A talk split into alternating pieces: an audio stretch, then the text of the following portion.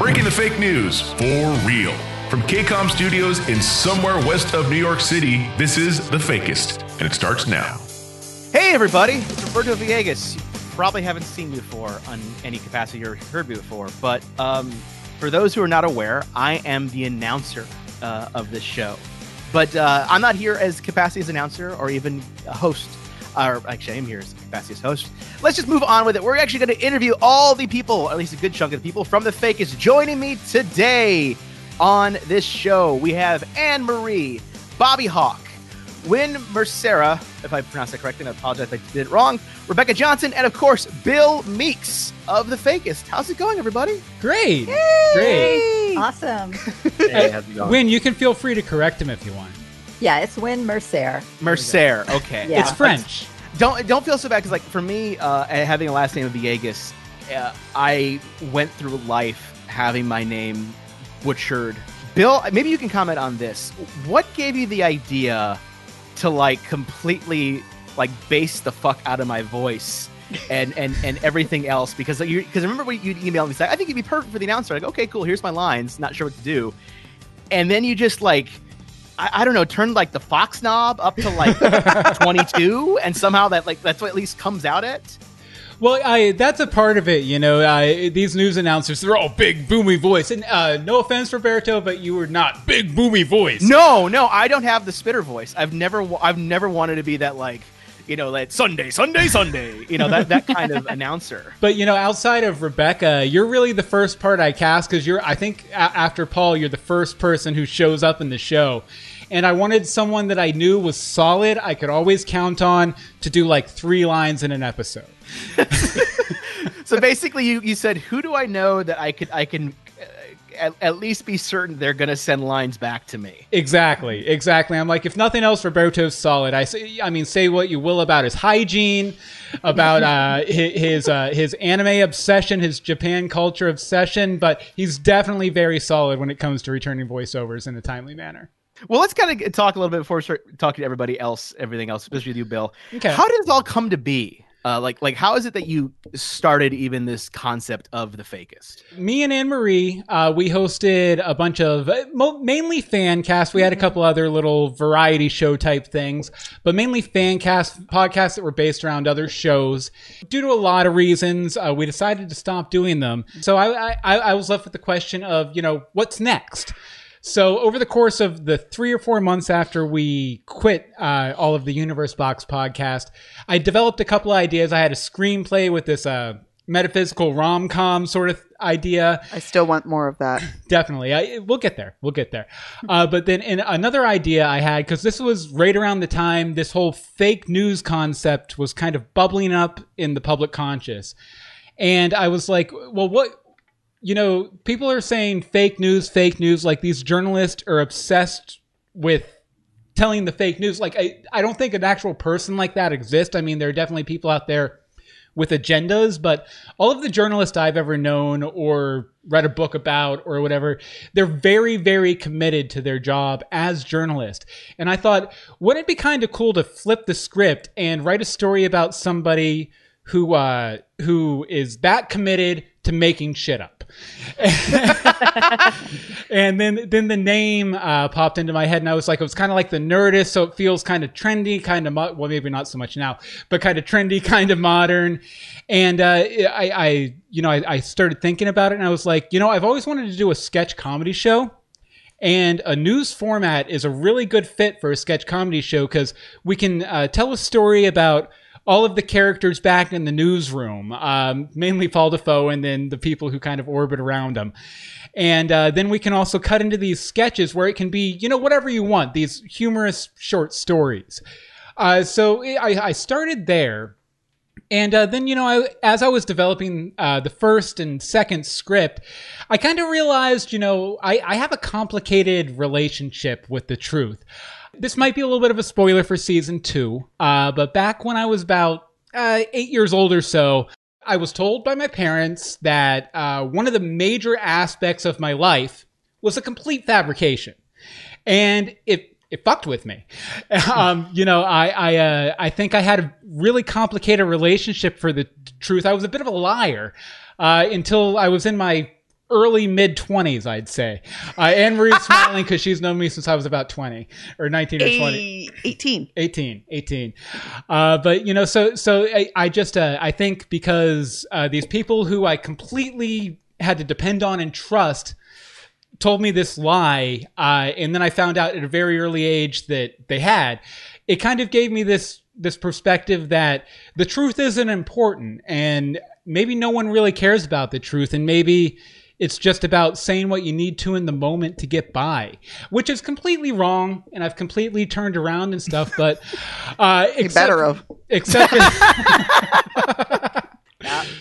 but you know i except for the fakist um, but I started thinking about that and i was like wouldn't it be interesting to take this concept of a guy who is completely devoted to the untruth to lying and tell a story about him coming around to the other side and that's really what the the main a story of the fakist is. And then, of course, you know, we have silly things like Mr. Rogers working for Donald Trump, and uh, in the upcoming season, Japan does Power Rangers, but for real, all that kind of stuff. But, you know, it, it, at its heart, it was really, it's really kind of a story about me, me, uh, learning why the truth is important and why needing to be able to trust other people is important. That makes sense. Um, it's it's interesting because I'm actually now really more curious on that that lie than anything else. But uh, I'll, I'll, sa- I'll save my curiosity for uh, later in every conversation. You'll find out in episode three of season two, Coming soon. or no, actually episode four. Episode four, the fake truth. already lying, are already lying to the audience. correct. We're not even even in five minutes into this. Well, let's kind of go around the horn a bit with uh, everybody, kind of figure out because I, I I can kind of guess how you got hooked into this Anne Marie just based on yeah. on, on Proximity. relationship proximity and whatnot. So we're gonna get back to you, but we're gonna first start with with uh let's start with Rebecca. Only because I'm curious how the heck it is you got into this sphere of of even doing something with Bill. I met Bill and Anne-Marie probably back in 2011, 2012. We were Probably both uh yeah, we were both doing Once Upon a Time podcasts and uh, we would do these round tables. And uh, so that's how I met them as podcasters. And we kind of stayed in touch over the years. Uh, in, in terms of the, uh, um, the eating, I guess you could say is what I do. Uh, that came about. I think we did a read of one of Bill's scripts uh, once, and I had a really good time doing that. That was a lot of fun. And then uh, out of nowhere, Bill told me about this new project he was working on and asked me if I wanted to do a voice. And I thought he was crazy because I was like, I'm not an actress. I don't know what you're talking about, uh, but uh, he's he's he's a good friend, and so I thought I would help him out, and I ended up having a lot of fun. And I guess I'm okay. I'm okay at it. I'm not great at it. You No, are no, no, no, great. no, no. You're amazing. You are the show. well, uh, well, I have a, a ton of fun doing it, and Bill's scripts are really funny, and so I'm just really uh, honored and proud to be a part of it. Yeah, I will say too that Rebecca's character, I wrote specifically for her. Like, there are key elements of Rebecca's personal backstory that are in her character. Yes, uh, I share a lot in common with Leanne. I am from Alabama. I used to work in TV news. I have worked in production. I am a University of Alabama graduate, so I am an Alabama fan. That might be important uh, to Leanne's uh, character traits. I'm not. I'm not much of a cusser. I don't drink. Uh, so some of those quirky little things about me, Bill has put into the character. So I can I can definitely recognize and see myself in Leanne. So it's actually kind of easy for me to read the dialogue and play the part because I'm I'm sort of playing myself in a way. That's kind of fun because like I don't like I, I always wonder when it comes to anybody that comes into voice acting, um, no matter whether it be at in a kind of an indie project like this or a professional project later on, uh, especially when you say like I'm not an, an actress or an actor or any of that kind of thing. Um, I'm always fascinated with how it is that they then become their character, um, and it kind of helps out that Bill's writing more uh, things that are more you than anything else. Yeah, and it's easy for me to to do the dialogue when the scripts are so solid and the the comedy is very good and it's it's all very well written and so I don't have to really think about it. I just drop my G's and uh, have fun with it. Speaking of dropping, I've dropped the check. It's in the mail. Thank you, Rebecca. Oh well, th- thank you. I'll I'll uh, use it wisely. use that Applebee's gift card really well. All right. Let's move on to Bobby because I'm, I'm kind of curious only because of where uh, he is broadcasting from today or recording from. How is it that you got then roped into into Bill and Anne's weird project of doom? I don't know what I'm calling it this. Don't doom it. actually kind of similar to Rebecca. like um, I knew these guys. They gave me a line. I said, "Do you have? Where's well, no. ten dollars? Here you go." uh, started listening to the Once Upon a Time podcast that they uh, did, and around the second season, I believe, I um, started calling in uh, just call like it just didn't stop. I just called in like every episode, and uh, yeah, Bobby like, basically became the first voicemail we'd play every week on every podcast we did. yeah, it, it's a standard part of our doc. It yeah. just says Bobby voicemail, and we get really confused if it's not there. We're like, is Bobby okay? Like, yeah, Bobby hasn't called in yet. Yeah, yeah, and unfortunately, there's very often that I'm calling it like half an hour before they go on air, sending my voicemail in um so yeah i'm not the most uh uh prompt person. Unlike uh rebecca i well i guess kind of like rebecca i guess uh, i too am a vietnam pilot um, bill has definitely forced me to step outside of my comfort zone because like i don't play my voice at all on the on the on the uh show I play a number of different characters. Sometimes um, I, I kind of base my voices on just like different old pop culture characters from TV land. um, like who who did you base uh, Birdman Stan on? Uh, Mr. Mr. Oh God, uh, Mr. Haney. I was gonna try to like uh, I, I, don't know. Yeah, Mr. Uh, Haney. Uh, Janitor Jim's kind of an old prospector um uh just different uh yeah uh um it's it's definitely forced me to step outside of my comfort zone and uh like rebecca i'm having a lot of fun doing it well that's an interesting thing especially when you're like for me as sort of my role i don't have to really do too much i can just be me and, and sort of drop my voice and know bill's going to do some effect on it and, and no one will be be the wiser uh, it's more difficult when you actually have to be a character. And I've, I've tried those times where it's like staying in a certain voice and staying mm-hmm. in a mm-hmm. certain tone. Yes like you have to keep in your in your mind, especially you're not used to it. Like, no, this character talks like this. I may talk this way, mm-hmm. but the way I have to, okay, I have to hit this accent. I have to do this, this, and you have to do it. Cons- like the, the trick with voice acting, and I think it was, uh, and and only because it's it, it kind of at least alludes to it. I don't think Tara Strong. Uh, she's the voice of like Bubbles and uh, very uh, familiar. Uh, yeah, Twilight Sparkle, a lot of other things.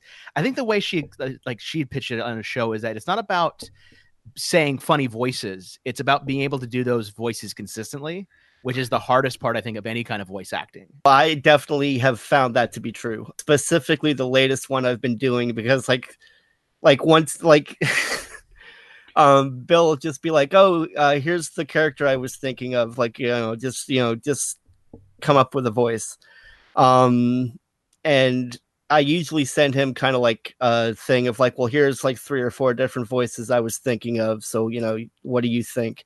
And he's like, oh yeah, we'll go with the third one. And uh, um, like I said, this this uh, recent one, janitor Jim, he was like, all I need you to do is just record. Uh, you got it, son. And um, like I okay and so i did it like three or four different ways he's like okay yeah the third one and and then like a month later he's like okay so here's like a page of dialogue. And, and then like whole voice in page dialogue. Right and then like so like all of a sudden this voice that i had like said once in three words now all of a sudden i have to like you know like you know speak in that voice and it's yeah it, it's it's definitely very hard to do and to keep it consistent and uh well, I will say, Bobby, I did pick that version of the voice specifically because I could hear your voice straining. And I was like, "Good, this will be a challenge. Let's see how he does." well, that one was definitely a challenge. I think that one uh, specifically. Uh, besides Mister Rogers, which I'm still uh, but um, I thought you did a great Mister Rogers. Personally, he was dead. I'll I'll say that they, he sounded weird because he came back from the dead. uh, I was just gonna say it wasn't a straight on imitation, but you had the the vibe of Mister Rogers. I understand. Yeah. Well, that's a tricky thing, and and I was listening back to to that uh, that specific uh, I guess skit today, and it's interesting because the hardest part of uh, when it comes to doing an impression, uh, at least from my understand, is again because again when you t- think about impression, it's like you have to figure out what it is of that person that's core and consistent, Mhm. and it's almost like taking that person and like uh, concentrating him into this this like single thing and it's even trickier when it's like i just have to do the voice of him because you have to because again like you get the cadence down you get everything down and yes you can tell it's not mr rogers but it's like oh wow it's really good i'll, I'll be honest i thought it was somebody else do- you know if you had told me that that was you doing it now or, or prior i probably would have said like i can't be you and hearing you now and knowing that like wow that was really good um but let's move on to the other g- guests here, like Wynn. I'm actually curious because we've all heard everyone else got into it by listening to podcasts, somehow being friends with it. Wynn, how did you get in this? And please tell me it's something different. It is. I paid Bill money actually. Yeah. Many years ago, Bill was doing a gig at Dragon Con for another online pop culture news outlet, and he needed sponsors to help get him there. And I threw in 50 bucks, and ever since then, we've been best friends. I, Besties, just- I- I like besties. the idea of like, I gave him money. We are now friends. hey, I'll be anybody's friend for 50 bucks. that that should that should be the tag tagline. I'll be anybody's friend for that. That should be Paul's That should be a line. new I'll any- story. yeah, exactly. That should be in there. Paul, like, I'll be anyone's friend for fifty Facebook dollars. faithful fan page. Fake is Faithful Facebook fan page. Whatever, I missed one. Continue. Sorry, sorry. Wynn. Yeah, so continue, continue Wynn. Uh, so that was just it that you just like like that. But then how did it go from being friends for whatever to like, here's some lines, read them. Well, then, like everyone else, I was following their podcasts and calling in with stupid comments about TV shows and just keeping in touch that way. And uh, Bill decided that I could do Grace's lines in my own voice. And I said, cool, that works for me because I'm not a voice actor. I love this. I, I love the idea of, of of of that of just like I, because I know what the project was. I was talking with Bill last night prior to everything because we're kind of um, you know chit chatting and things like that, kind of catching up. And he was mentioning that like yeah, one of the one of the uh, people and I couldn't remember the name until today now, uh, had kicked into that thing I did for Bleeding Cool back uh back in Dragon Con or whatever. I was like, oh yeah, I forgot about that. It's been such a long time since I thought about that moment, and it's it's so funny like how how it is we all came to be because like I was thinking in my head like how is it that I even came to to know Bill and I I couldn't even name the moment. I couldn't even pinpoint in my head when like I met you, Bill, I, in I terms think, of uh, internet life. I think, uh, you know, we met through uh, uh, Brian Brushwood and Justin Robert Young, who have both been on the show uh, through their podcast. It was on Twitter at the time. It was called NSFW. And uh, Brian was arranging this big South by Southwest meetup. And I just typed in the chat room, man, I wish I could go. I'm Bill Meeks 10 years ago or whatever. And uh, and he was like, you know, uh, maybe, uh, you, you know, you could crash on Roberto's couch and maybe that'll help you g- get the money to go or whatever. And so I just started talking to him back and forth. We kept interacting, you know, through the chat room, through Twitter. And uh, then when he he started up his uh, my so-called 8-bit life podcast, uh, he asked me on, and the rest is history. It was a match made in heaven. Yeah, because I was, and and by the way, the couch is still uh, the cat. The couch is, is now taken, but there is a free air mattress if anytime you want to come during South by Southwest. Sweet, sweet. Well, Uh, dude, that I'm is- My back, my back. Well, look, it- it's an air mattress. It's a queen size, dude. It's comfy. Don't don't don't don't diss it till you try it. Um, but let's kind of move on. Let's move on beyond on everyone in terms of acting because I, I kind of want to talk a little bit more about sort of the themes of the show, which I think is is interesting as as a concept because I think like you and I were talking about this last night, Bill, Mhm. in in, in sort of before the show. But I remember you said and uh, something along the lines of that you want to teach how to do journalism from doing it wrong or something along those lines. Yeah, exactly. A, a lot of the the news stories we do, uh, they're actually kind of like you said, demonstrating journalistic uh, concepts of or examples of good journalism, uh, but doing it by by telling you the opposite of what should be done. Like uh, one of the examples I can think of is in episode three. Uh, there, there's a, a news story from McDonald's. Uh, and uh, that's very similar to a concept in news called a VNR or a video news report. And uh, basically, what this is is a company that I don't know manufactures widgets. They'll just send a completely produced news package uh, to a news station where the the talent there will just have to plug in a couple lines and it's gravy. So I, I kind of uh I did that whole McDonald's story, and I'm going to be returning to it in season two to kind of highlight that fact that you know that's a, that's a case of bad journalism. Uh, you know, we also really dive deep on you know how how television is or how TV news is funded, and uh, the the complications that can arise from that, like uh, you know, if if you have to report on a sponsor, how do you do you do it positively or negatively? Uh, that sort of thing. Uh, so so you know, we take or you know, the, like the editorial, the the fakist editorial from season four. It's all about Paul got bad service at a restaurant and was an asshole and got kicked out, and he Episode he makes four? yeah episode. Four. We're not on Jeez. season four yet. Yeah, sorry. we got we got a ways to go. But no, you- no, that that's the gag. Every episode's a new season. Oh gosh.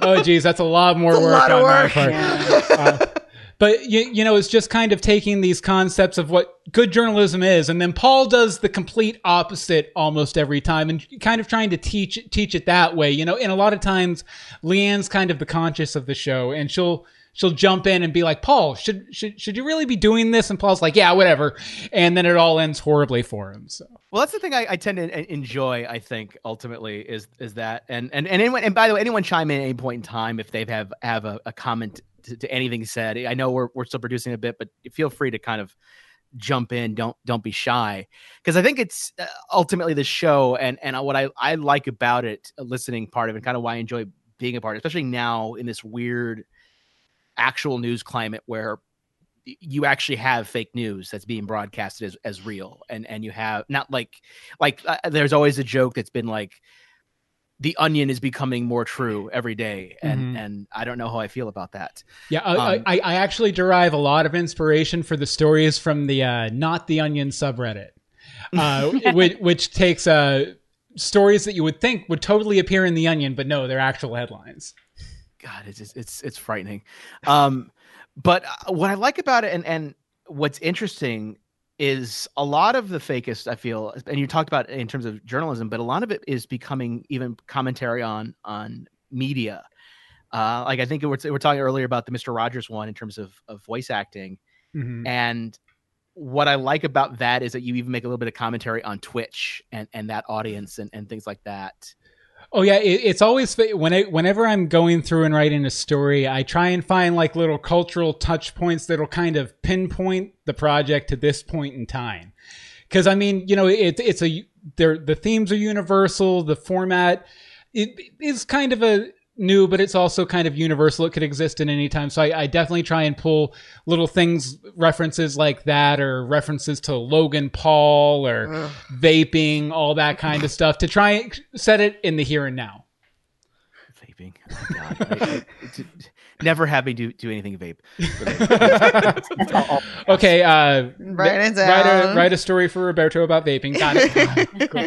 Did I ever tell you the uh, the weirdest thing of vaping? I think it was uh, you were talking about like modern day culture and things like that. I think the weirdest thing I experienced vaping was, and I do have this because I I had I had to try it and buy it. Um, it's essentially a vape uh, a vape caffeine pen. I've heard of those. I've heard of those. Do they work? I, maybe Maybe. I tried it and it it it it, it was weird and wrong and and and I, I, I felt paranoid. So maybe that was so, so maybe it was maybe it was caffeine. Maybe How it was something else. caffeine was in it. Well, because that's the thing is that the way they described it, and this is what's such a weird idea, was that it was like it it, was like like there's this many dosages, and if you take you know, and it, they never explained like you take this kind of hit, you take this kind of puff, whatever. It's just Right. like no, Mhm. it's it's this whatever, and it's two cups of coffee. I'm like okay, and I I, I take you know whatever the, the proverbial hit off of the the pen, um, and I'm like oh it's a vape pen because I realized what was what it was. I didn't know what the heck was going to happen, and I inhaled it. I'm like. And then after I was done and kind of blew out and did whatever, I'm like, I kind of feel on edge and, and I don't feel that good anymore. And usually, th- usually that kind of caffeine doesn't do that to me. You know what? That might just- have not been caffeine. I've, I've heard of this before. It's out on the streets right now. It's called ultra weed. it, it's weed that gets you high and energized. It's weird. Oh, if only. It's Uh, like a hillbilly speedball. God damn it. Oh. Um, So we, we should put. I'm just now laughing. That that I think that's what. I how do how do I go from how do I transition from that to that? Anne Marie, how do you deal with this on a day to day basis? Coffee? a lot of coffee? we owe Anne Marie a debt of gratitude. This project would not exist without Anne Marie because one, she's a person for me to bounce all my ideas off of. It, we can be, you know, laying in bed, falling asleep, or waking up at six in the morning. I'll be like, oh, about the fakist. Uh, yeah. She's also she's also uh, my main beta reader. Basically, every script that I send out before it gets sent out, it goes through her. And every podcast before it goes live mm-hmm. goes through my ears. Yeah. So he's always calling me over to like, hey, listen to this, listen to this. I'm like, listen, if you make me listen to it now, when you give me the whole episode, I'm not going to hear that part because I'll have already heard it 16 times. so stop calling me over if you want me to QC this. so I guess I should ask because we're kind of we're going to kind of move into behind the scenes stuff only because you you piqued my interest. Anne Marie, what's the worst line that Bill's tried to either bounce off you or concept or sketch? Oh. They are you know even one that you remember of recent. You're like, yeah, that would have been a bad idea. It can also be something we produced. I was about it, to say it's going to be something we produce. Even, even better. That he no, it's. Yeah. I believe you wanted me to do it, and I was like, yeah, I'm not doing that. Uh-huh. Do you know which one I'm going to say? I know exactly what you're going to say. And the people who did this one did a great job with it. They did the full release technique. Mm.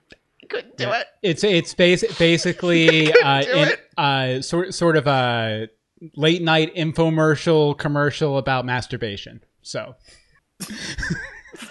and you and you wanted your your wife to do this and be recorded for all because eternity. I, because I didn't infamy because I was afraid to ask anybody else because I was that's like, what it was.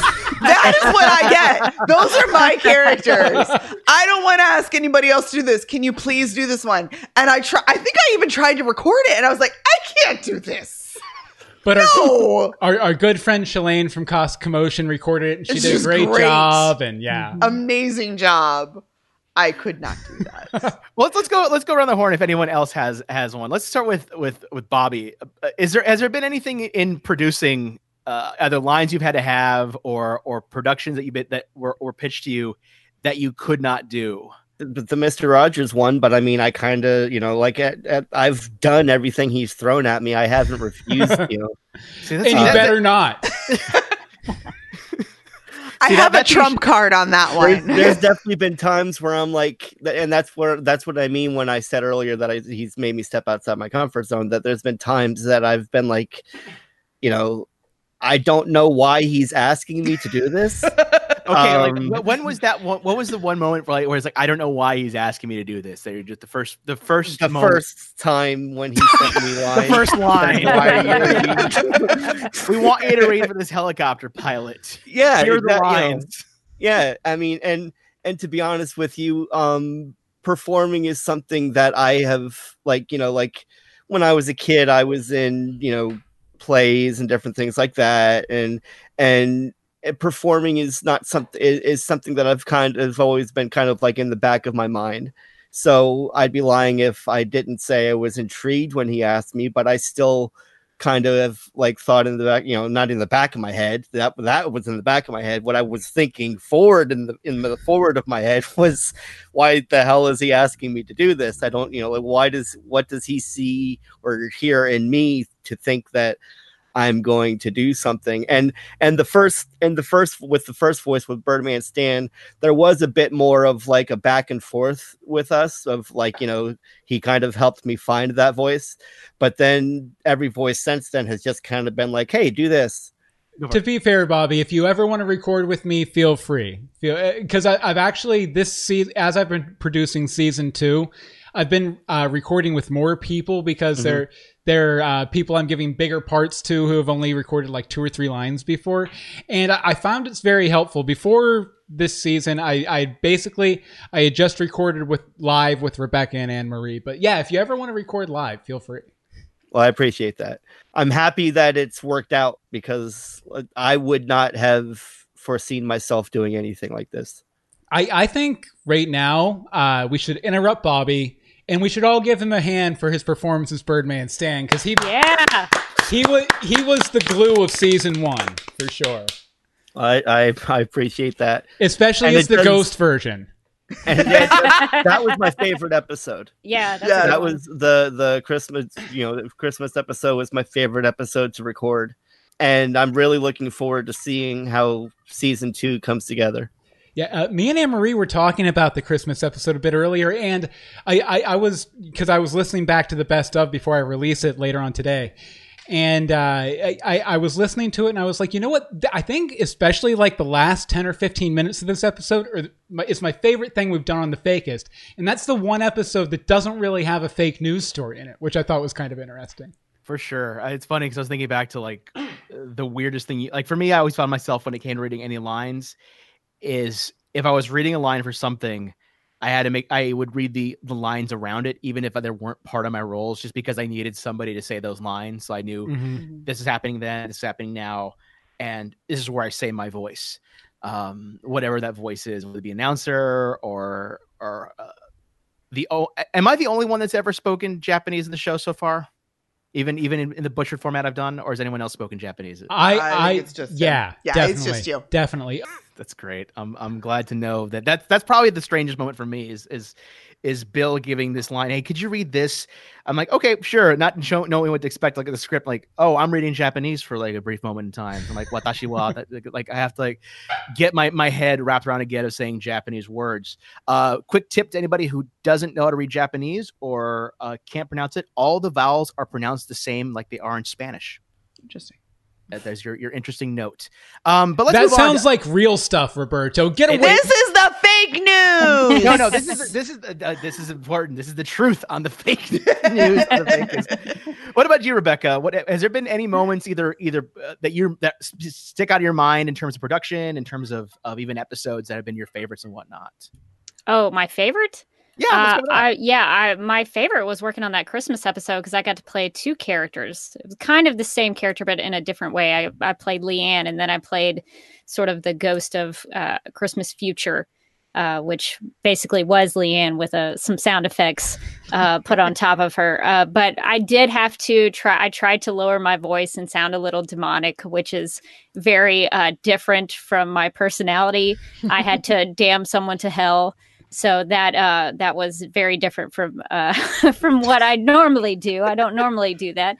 Uh so that that was Only on Saturdays. only on saturdays. So that was pretty fun for me. It was a real stretch for me to to play a, a, a version of the character like that.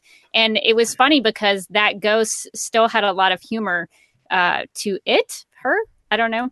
Uh, so I had a, a really good time playing the kind of sarcastic version of the the Ghost of Christmas Future. Um, so I really enjoyed that one. Um, in terms of, I, I know Bobby was talking about sort of the, the the struggles and some of the things that you know you have to go through to kind of work out the parts and all that. And uh, Bill does have me in season two doing a lot of alliterations, and it can be difficult uh, because just sometimes when you read it and then you try to get out the words, sometimes it doesn't work.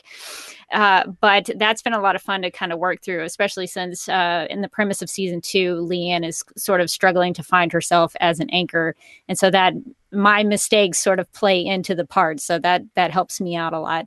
And in season one, there was a lot of uh, me having to. I think one time I had to like fake vomit. I had to fake cry a couple times, especially when um, Birdman Stan died. That was a very emotional episode. A lot of fake tears. In season two, I have to faint. So it's a lot of and and there was an episode in season one where there was an attack of uh, cats in the studio, and so there was there was a lot of uh, sound effects I had to do in addition to Leanne on the uh, you know the headset or uh, Leanne talking to Paul. It's a lot of sound effects having to make those things happen and sometimes that's difficult for me to to be able to uh, make myself a sound effect but it's been fun to try I mean, Foley work is always is is a challenge, especially when it comes to like radio, because radio and and yet podcasting, you know, is in in that sphere. It's all about theater of the mind stuff. Like I always think about uh like BBC's production of all the uh, Hitchhiker's Guide Oh, uh, yeah. adaptations to, to radio as like some of the the prime examples of how to to do that kind of stuff. And I, I always that to me is has always been the challenging part. You know, saying a voice is one thing um, and and keeping that voice consistent is also is part of that challenge too. But also, but then adding into that mix, how do you verbally express like cats attacking you. Like, yes. because you, you you have to describe because again the idea is you have to describe the scene. Like because you, know no one can see you no one can see it visually so you have to say like oh my god this cat's scratching me on, on my head. Oh crap. Oh, it's teeth. Oh what the, ah! You know and then kind of getting in that moment of of how do you convey that and then realize that you have to do it over the top for it to even be kind of funny. Oh yeah, you have you have to play it up a little more than you think you do, and uh, so I think the e- the editing helps me out personally a lot. I, I listen back to the the finished product. I'm like, wow, that sounds a lot better than I thought that sounded in my head. Um, so so the editing helps me out a lot, but I I do. I think I'm maybe getting a little bit better at it, but it is uh, something that I'm still having to really think about when I do it. So it's been fun to experiment with that kind of thing. I'll interject here real quick. Uh, two points uh, based on what Rebecca said. One, those alliterations are carefully cra- crafted to create chaos, and I'm glad they do.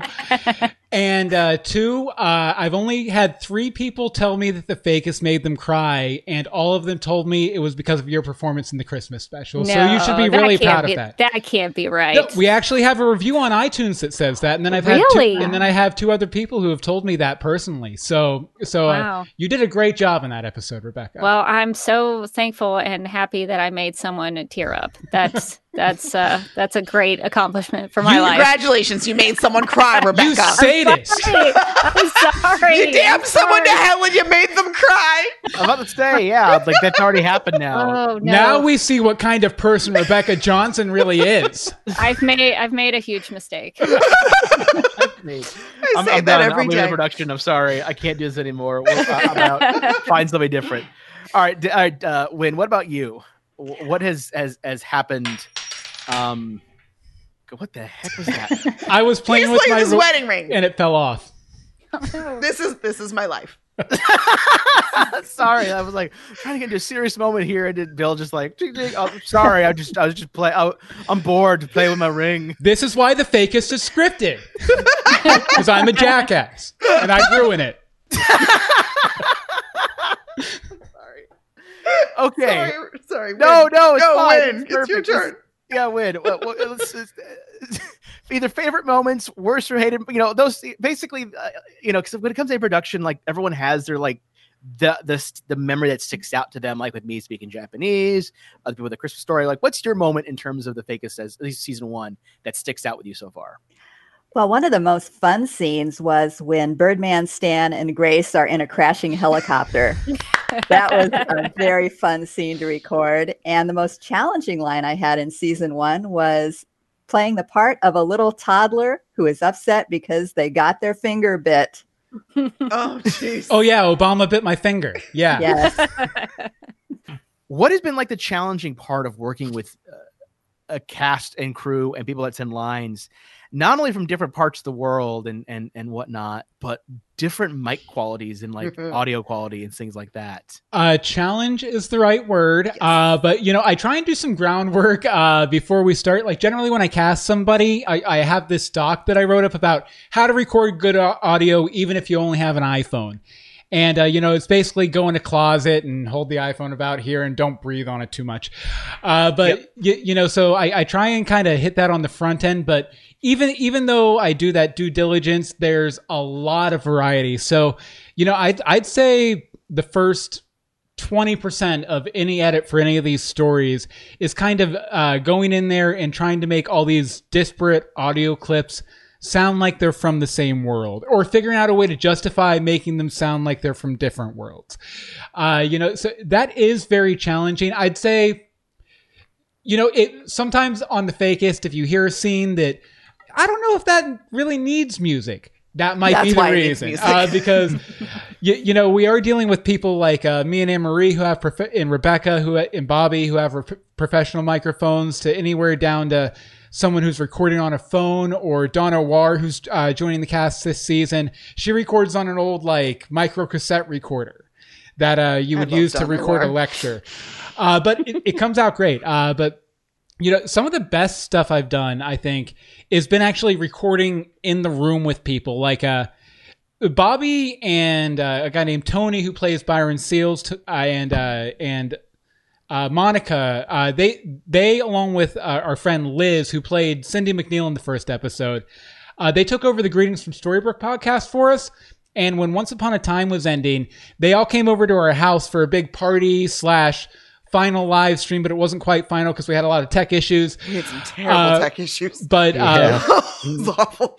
one, one of my favorite uh, moments working on the Fakist was definitely when they were all there and we recorded the Lunch Place rap, the Madame Capral's Lunch Place rap, all together in the same room. I, I think, although I maybe Rebecca wasn't there, but No, everyone Rebecca- else was, and it was just like this really cool thing where like you know being able to be there and coach Tony to get him get him up and going and everything, and then jump in with some stuff from Paul.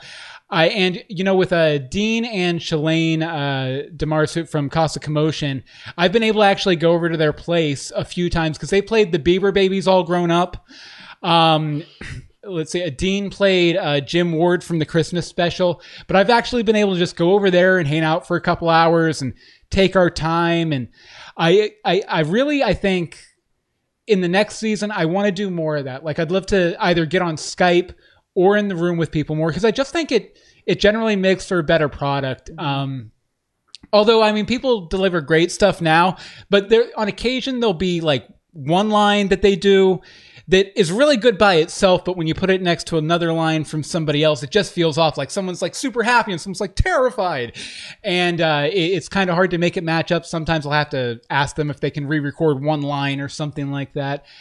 Uh, but overall, it's been really good. I, I will say that one of the hardest things too is just, you know, r- right now this is a passion product project. It's a project of love, not of money, uh, too much. So I, it's really hard to kind of like, hey, that deadline was yesterday when they're doing it for free out of the kindness of their heart because they they think you're a friend or they like They what you think you're a do. they think you're your friend and you're completely lying to them or uh, you know uh, they, they they like the product and they want to be a part of it.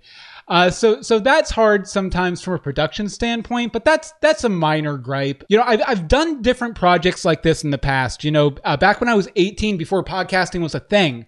I sort of did a sketch comedy podcast. Uh, it was really just an MP3 I uploaded to a GeoCities site called Meeks FM. And it, it sucked. It was awful. And then, you know, about 10 years after that, I did a show called Old Wide Web, which was an educational show about the history of the internet. But it had sort of this element to it where it was like, you know, theater of the mind, radio drama, kind of presentation of these historical facts. I was a computer. You were a computer. You were a computer. And uh, then, you know, 10 years after that, uh, we, we stumble on the fakist. And I think, you know, even though this is a concept I've tried out several times before, I think it had to wait until 2018, 2019 before it could be a realistic, both because of technology, connectivity, people's uh, savvy in recording their voice in a g- good quality, and just the fact that I didn't have very many friends until a couple years ago. uh, so, so it all kind of coalesced for me. that that was it. 'Cause again, I, have always been I was listening back and like, okay, that's that's definitely a headphone microphone.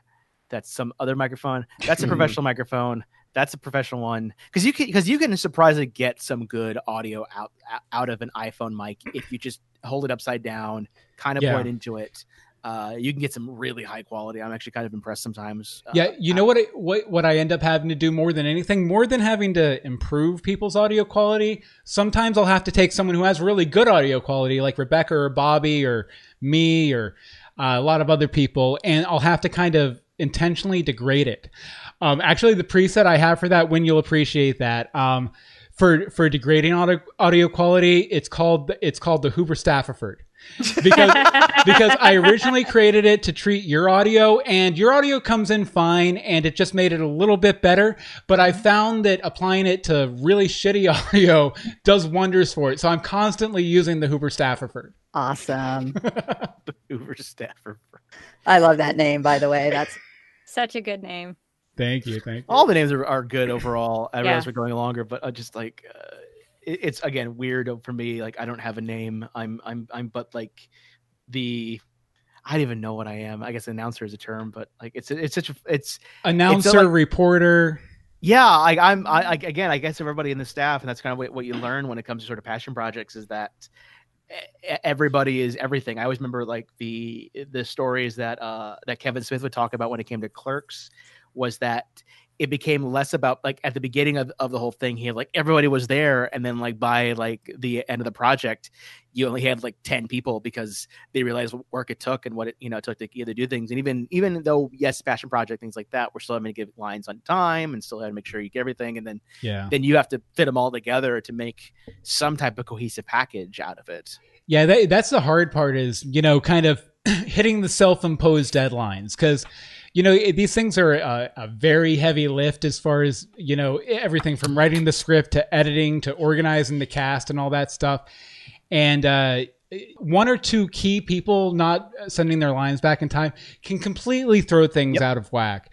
Uh, something else that it, uh, that can throw things out of whack is being in a in a horrific scooter accident, which happened last year, uh, which almost completely killed. Because originally, the It first did scene, not almost kill him, yeah, as it sounded like he was going to say. it was But, not uh, that bad. o- originally the first season was supposed to be 10 episodes. And uh, because i got in that scooter accident it put me behind a couple weeks and i just wasn't able to hit that mark.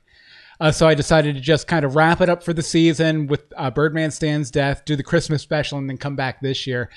Uh, but you know that's something you live you learn. Uh, thankfully you live you learn and uh, you know i've adjusted the production schedule now to where last year i think i had the first three episodes done uh, this year, I have the first four episodes done, and you know, by the time the second episode drops, I hope to have the fifth episode done. So you know, it, it's just a matter of trying to stay ahead of that and uh, not let it kill you, which is is aided extremely by people getting their lines in on time.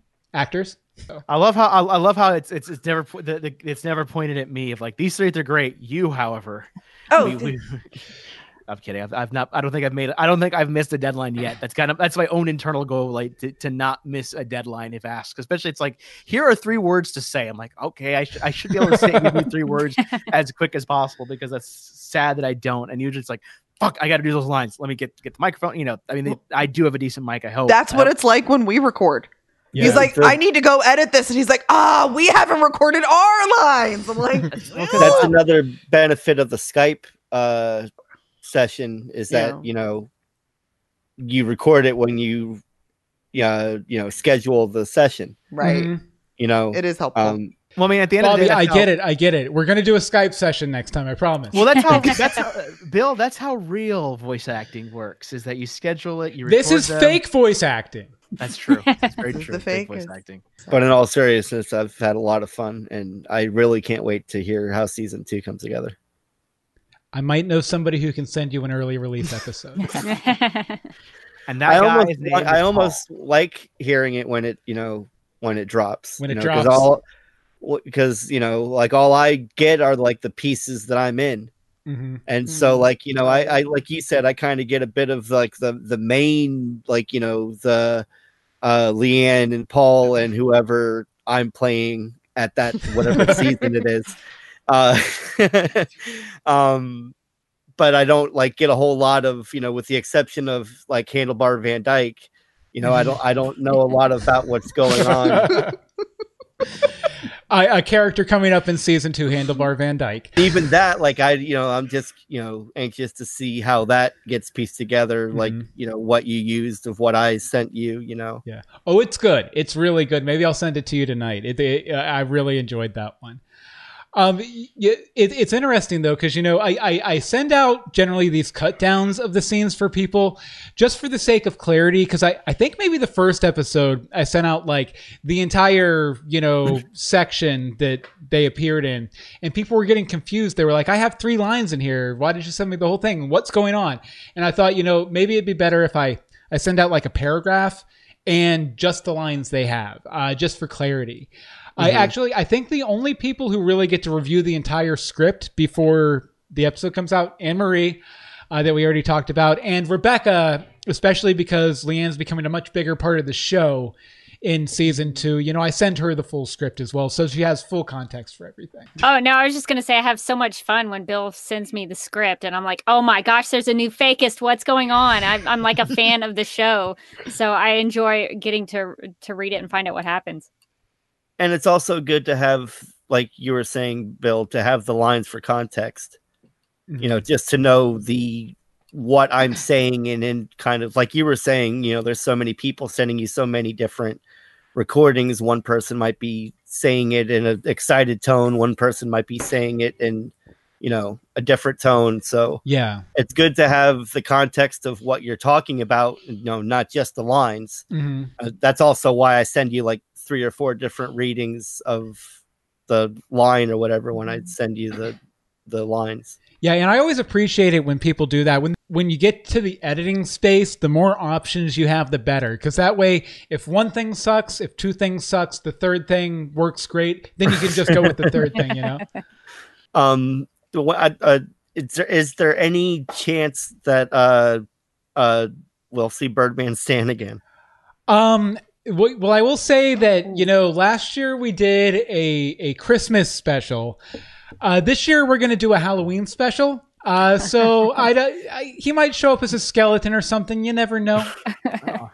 All you See, have to do is write the Birdman Stan Paranormal Investigators sketch. There you go. That's a good Done. one. Write it. Stand All right. Buster. Just stand busters. Oh. God. See, I was thinking more more of the idea of having having the Stan AI. Uh, that, Well, that's we They- already.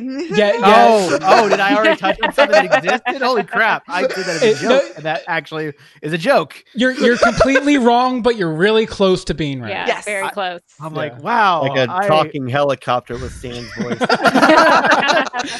Bill, what can we expect from season two? Season two. Um, it's canceled. It's not happening. I did not have the bandwidth to do anything for it. I've been sending out these scripts. That's I hired someone on Fiverr to write, and uh, Finally, the truth the truth comes out. no, no. I think uh, you know, season one ends on kind of a hopeful note. You know, Paul's kind of realized he's a total asshole, and uh, you know he's going to go and try and fix it. So season two is really all about that and about Paul discovering the power of other people in collaboration. And, uh, you know, to kind of reinforce that, uh, one of the things we're doing with season two is, you know, season one, it was all me, like hunched over here at three o'clock in the morning, drinking a beer, writing a script. Uh, for season two, we're actually bringing in outside writers. Two of them are on this chat here. Uh, Wynn is going to be writing a story for her character. Uh, Grace Super Stafford Nan Marie uh, wrote a Deborah Dawnstar commercial. But see, the, the thing is, Grace's is actually good. Mine had to be like completely rewritten. He's like, okay, so we're gonna take your idea and I'm just gonna just massage it into something good. To be fair, I, I did a little massaging on everybody's. I mean, yours took a lot more, but And it was only a commercial.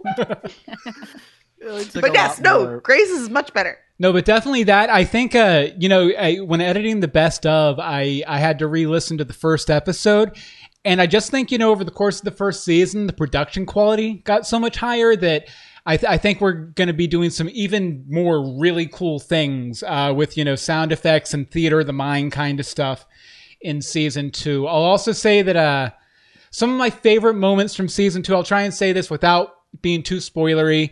Uh, Tom Merritt uh, from the Daily Tech News Show is back as the son of his former character, and it's a, it's a story you can't miss. It's all about the last blockbuster. It's fantastic. And uh, then I, I mentioned um, I mentioned uh, Power Rangers for Real is going to be a really good one. And um, really past that, I think I think janitor Jim's story, uh, Bobby's char- character, uh, newish character. He's had a few lines before, but he's going to be a major character this season. I- Is really going to kind of blow the lid off this motherfucker, so to speak.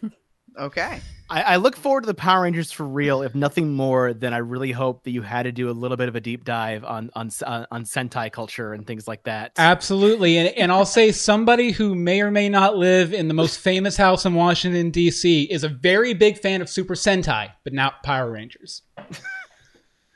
there's there's so much in, uh, mystery there and everything like that. But honestly, this has been a been a blast. So Bill, Anne Marie, Bobby, Wynn, Rebecca, thank you all for being on and letting me kind of. Uh, Bill, I, I wanted to say thank you for letting me be even but a small part in this project. Uh, even though you know. The beauty part about my voice is that you hear it and no one knows who it is, which is probably like the best thing I, I could ask for. Is I can I can cloak in in a very weird way because it just it sounds so weirdly foreign to me uh, and and way more ra- way more radio than I want it to sound. but I love it nonetheless. Well, Uh, you know, it. you know, when I was thinking about who do I want to interview me to make me look really, really good? who has done that in the past and succeeded, kinda? And it was Roberto every time. Roberto, Roberto, Roberto, Roberto.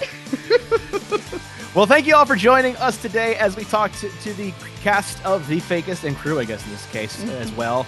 Tune in next time for actually regularly scheduled fake news stuff as opposed to this real truth thing that we that we're, we've somehow stumbled into.